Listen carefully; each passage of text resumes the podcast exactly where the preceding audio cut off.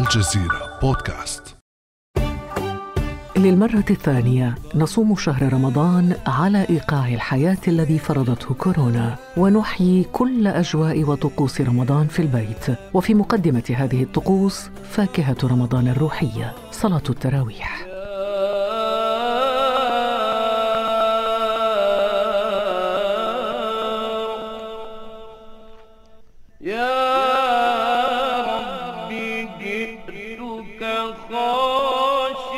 الصلاة في البيت، موائد الإفطار في البيت، كل شيء في البيت، لكن التكنولوجيا قربت البعيد.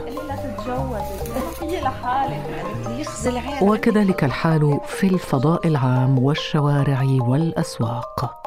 أول مرة في حياتي أشوف شهر رمضان يبقى كده. مفيش احتفالات مفيش زينة مفيش انطباعات مفيش صلاة تراويح مفيش مسحرات. فهل اختلف رمضان هذا العام عن سابقه؟ وكيف يعيش الناس أجواء رمضان في ظل جائحة كورونا للعام الثاني على التوالي؟ بعد أمس من الجزيره بودكاست أنا خديجة بن جنة.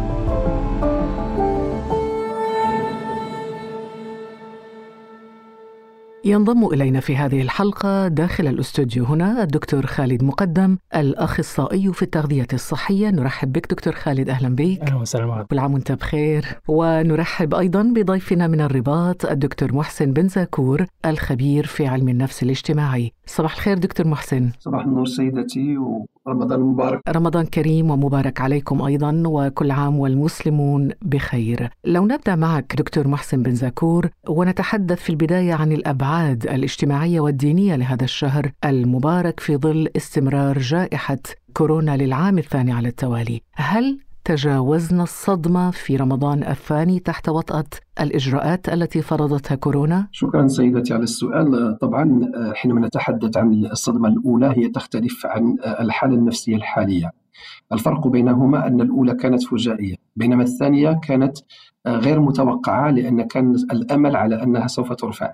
هذا بالنسبة للإنسان العادي بينما للمتخصص كان توقعه أننا كذلك هذا الشهر إن شاء الله سوف نصومه تحت جائحة رمضان في البيوت. وبالتالي الواقع ليس نفس الشيء. وهناك بعض المتضررين أيضا الذين كانوا يأملون في أن هذا رمضان خصوصا اتحدث هنا عن المقاهي والمطاعم وغيرها التي كانت تأمل أن تعيد التوازن من الناحيه الاقتصادية. هذه خلفيات ربما أيضا سوف تؤثر على تلك اللمة الأسرية التي كان أيضا ينتظرها الناس ولكن مع قوة الجائحة جعلت هذه التوقعات من جديد تحت طائلة آليأس ربما. نعم المعطيات الجديدة الموجة الثالثة ولكن المعطى الأهم هو توفر اللقاحات هذه المرة. هل يخفف من وقع الصدمة يعني التطعيم على نطاق واسع في الكثير من الدول؟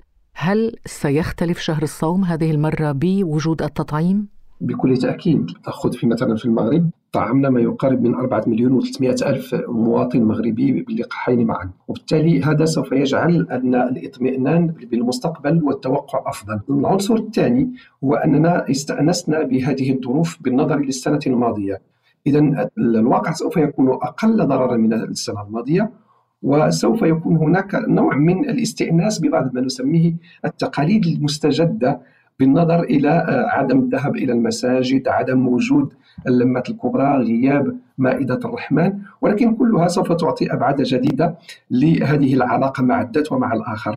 بحيث سوف تعود العلاقة مع التكافل الاجتماعي بشكل يراعي ما نسميه وجه الآخر وحرمة الآخر دون أن تكون تلك البهرجة وهذا إضافة نوعية في الوعي وربما أيضا سوف يجعل العلاقات الأسرية أكثر متانة ليس على مستوى الأسر الممتدة ولكن على مستوى الأسر نعم يعني نسبة الوعي بالفعل زادت لدى الناس. نسبة التطعيم أيضا على نطاق كبير ربما أيضا تخفف من الصدمة وتوفر الكمامات شهدنا في بدايات أزمة كورونا كيف أثرت أزمة توفر الكمامات على أجواء رمضان لكن في النهاية الناس تعبت وفاض بها الكيل من ظروف الحجر والآن خصوصا مع بوادر الموجة الثالثة هل برأيك من السهل إقناع الناس بالعودة إلى الانضباط بشروط الحجر الصحي؟ طبعا حينما نقول الناس لابد أن نكون على وعي أن الناس فئات وشرائح وبالتالي الخطاب سوف يكون مختلفا.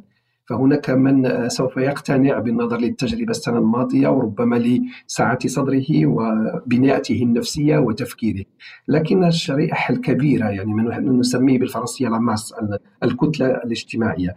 هنا لن نستطيع أن نخاطب فقط الفكر بل لابد من خطاب الجمهور على أساس من الجانب الوجداني ولهذا سوف تجد أن بعض الحكومات أصدرت القرار تقريبا في ليلة رمضان حتى لا تكون هناك ردود الفعال الغير العقلانية غير طبيعية، لهذا آه، الخطاب حينما نتحدث عن الناس هو خطاب متفرع وخطاب مختلف، فنحتاج إلى طمانه هؤلاء ولكن أيضا نحتاج إلى آه، القرار الصارم كما وقع في بلدنا أنه من الثامنة ليلا إلى السادسة صباحا فممنوع التجوال، كلمة ممنوع هو مسألة قانونية نحتاجها لضبط بعض الأمور، لكن على المستوى النفسي لابد من الترفيه؟ لابد أن تكون هناك برامج في رمضان تخفف من هذه الوطأة.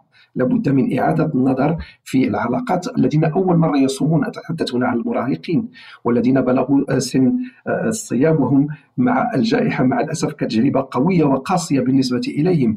فلا بد أن نلتفت إلى هذه الفئة وهي تمثل نسبة كبيرة من المجتمع العربي إذا كان هذا إلى الوعي ربما قد تكون التجربة أفضل مما كانت عليه سابقا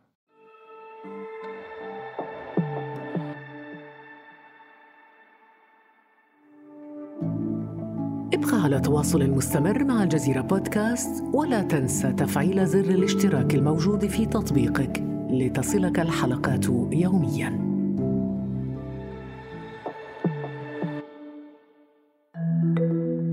ألاحظ أنك تستعمل كلمة ممنوع كثيرا في الحوار. ربما هذا ما يسبب خيبة أمل لدى الكثير من الناس. ممنوع الصلاة في المساجد ممنوع الأكل في المطاعم مطاعم طبعا مغلقة ممنوع التجوال. كل هذا يصيب الناس ربما بخيبة أمل. من عودة الإغلاق أو إجراءات الإغلاق بشكل صارم في معظم الدول العربية. في شهر رمضان الفضيل والمبارك اعتدنا على إنه بعد بعد الإفطار وبعد صلاة التراويح أن نذهب إلى المقاهي وأن نسهر إلى للصباح. في الأردن الحظر يبدأ عندنا الساعة السابعة مساء. يعني تقريبا مع ساعة الإفطار. ويستمر حتى السادسة صباحا. صرنا مثل الدجاج نأوي إلى الخم في الساعة السابعة مساء وممنوع علينا التحرك قبل الساعة السادسة صباحا فبإمكانك تصور حالة الإحباط والكآبة التي يمر بها والتي نمر بها نحن جميعا سواء كنا في الأردن أو في مختلف أرجاء العالم.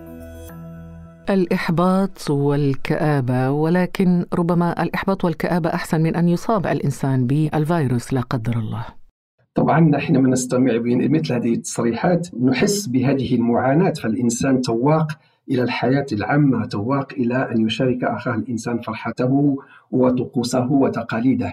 لكن حينما تكون هناك ظروف خاصة حينما تكون هناك الجائحة فطبعا التعقل هو الحاضر. وبالتالي هذا الصراع بين الرغبة وبين التعقل ليس بالأمر السهل وليس في متناول الكل لأن تغليب العقل وتغليب المصلحة في هذه الحالة يقتضي آه، نوع من التوأدة نوع من الانضباط للتوقعات الجميلة. لكن حينما يكرر الأمر للسنة الثانية على التوالي.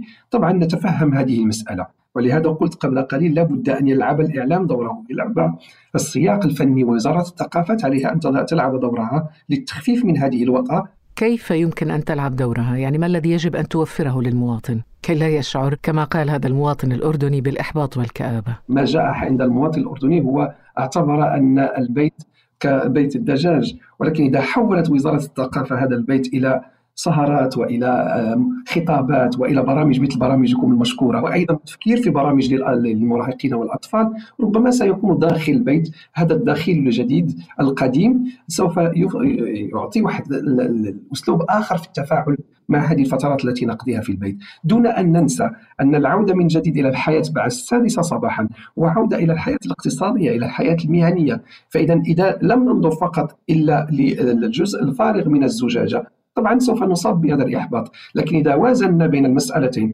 وعرفنا في آخر المطاف أن المصلحة الكبرى للوطن وأن الصحة لها أولويتها سوف نخفف من هذه الوطأة. ثم هذه الإشارات التي قلت سابقا أنها سوف تساعد هؤلاء هذه الأسر على تجاوز هذا الإحساس سوف نضيف إليها ما نسميه الجو العائلي. كيف سوف نقضي هذه الساعات جماعة؟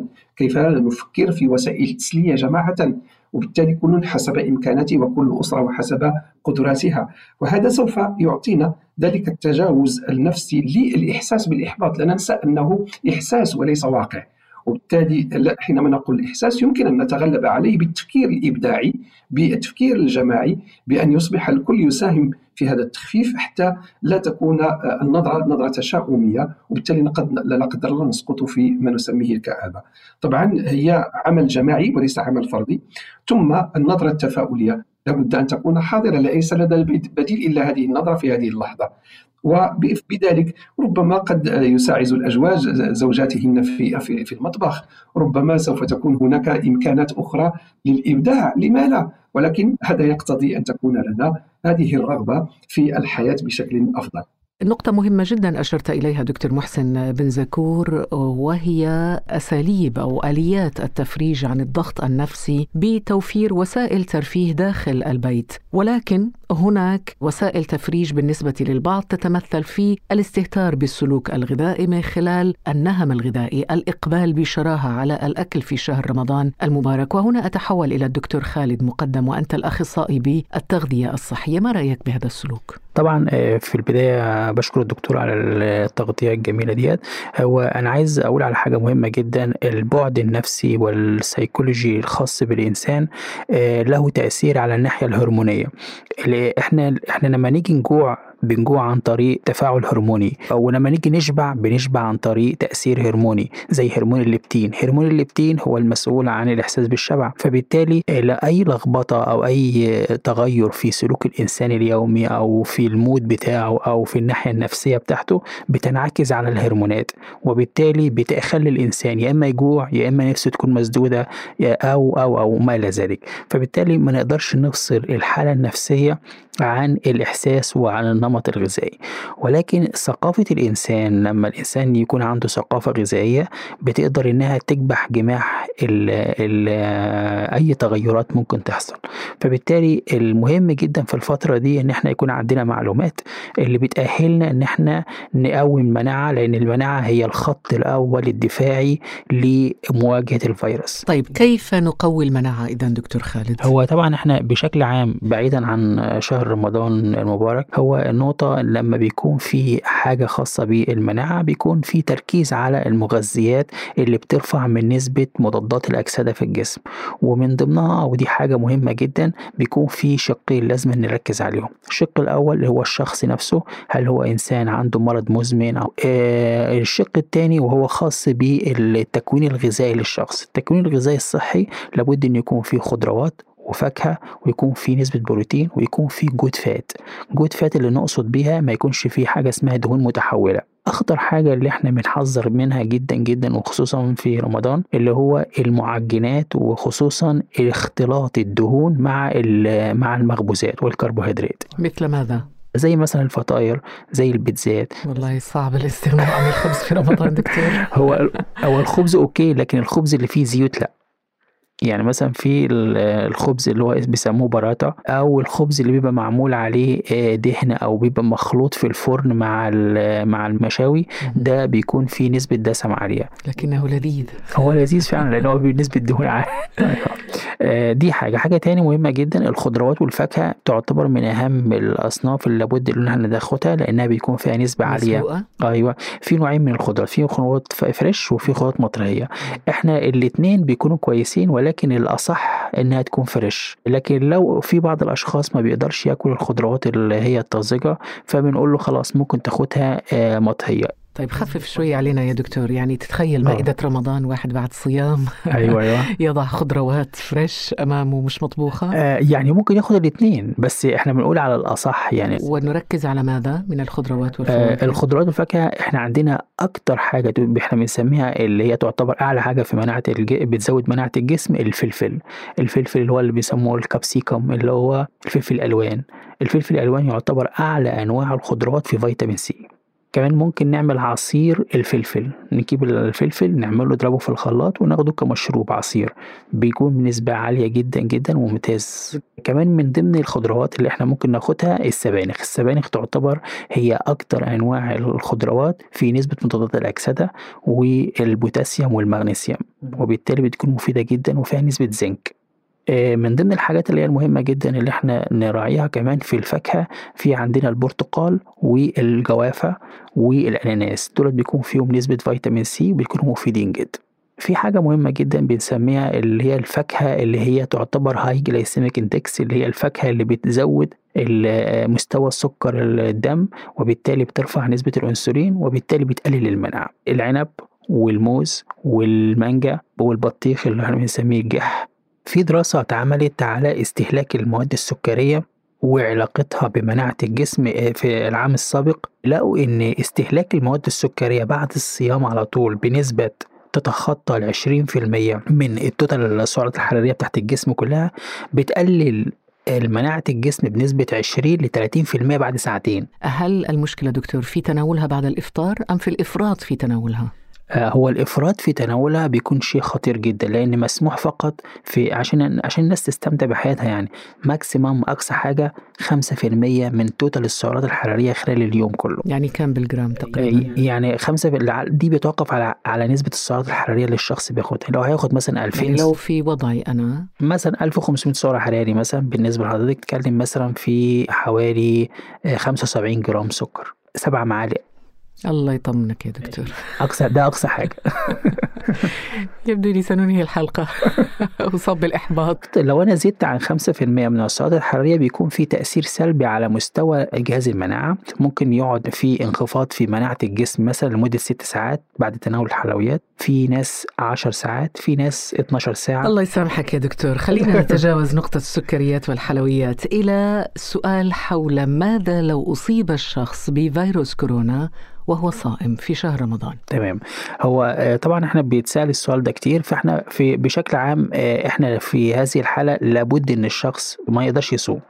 ليه؟ لأن في حاجة مهمة جدا في ارتفاع حرارة الجسم وفي انخفاض مناعة الجسم. الجسم في هذه الحالة بيبقى محتاج سوائل. في أثناء فترة الصيام بتكون الموضوع بيسوء أكتر فمناعة الجسم بتقل لأن هو بيبقى محتاج ياخد سوائل بشكل مباشر. دي أول حاجة. تاني حاجة لابد إن هو يكون حريص على تناول الخضروات والفاكهة ودي أكتر حاجة عشان تزود من مناعة الجسم عنده. ثانيا بناخد حاجة اسمها الأغذية الوظيفية. الأغذية الوظيفية زي زي المشروبات الوظيفية زي كركريه زي اليانسون زي العرقسوس كل دي أنتي بكتيريا أو أنتي فيروس بتكون ممتازة جدا وخصوصا العرقسوس الدافي السخن والكركريه دول مطهرات وقاتلة جدا جدا للفيروسات والبكتيريا في الجهاز الهضمي وفي الدراسية وفي حاجة تانية كمان وديت في دراسات اتعملت عليها اللي هو الزعتر. الزعتر بيكون منشط ومقوي للجهاز التنفسي طيب ما الذي يضعف المناعة إذا في شهر رمضان المبارك كسلوك غذائي خاطئ ممكن أن يضعف المناعة؟ تمام.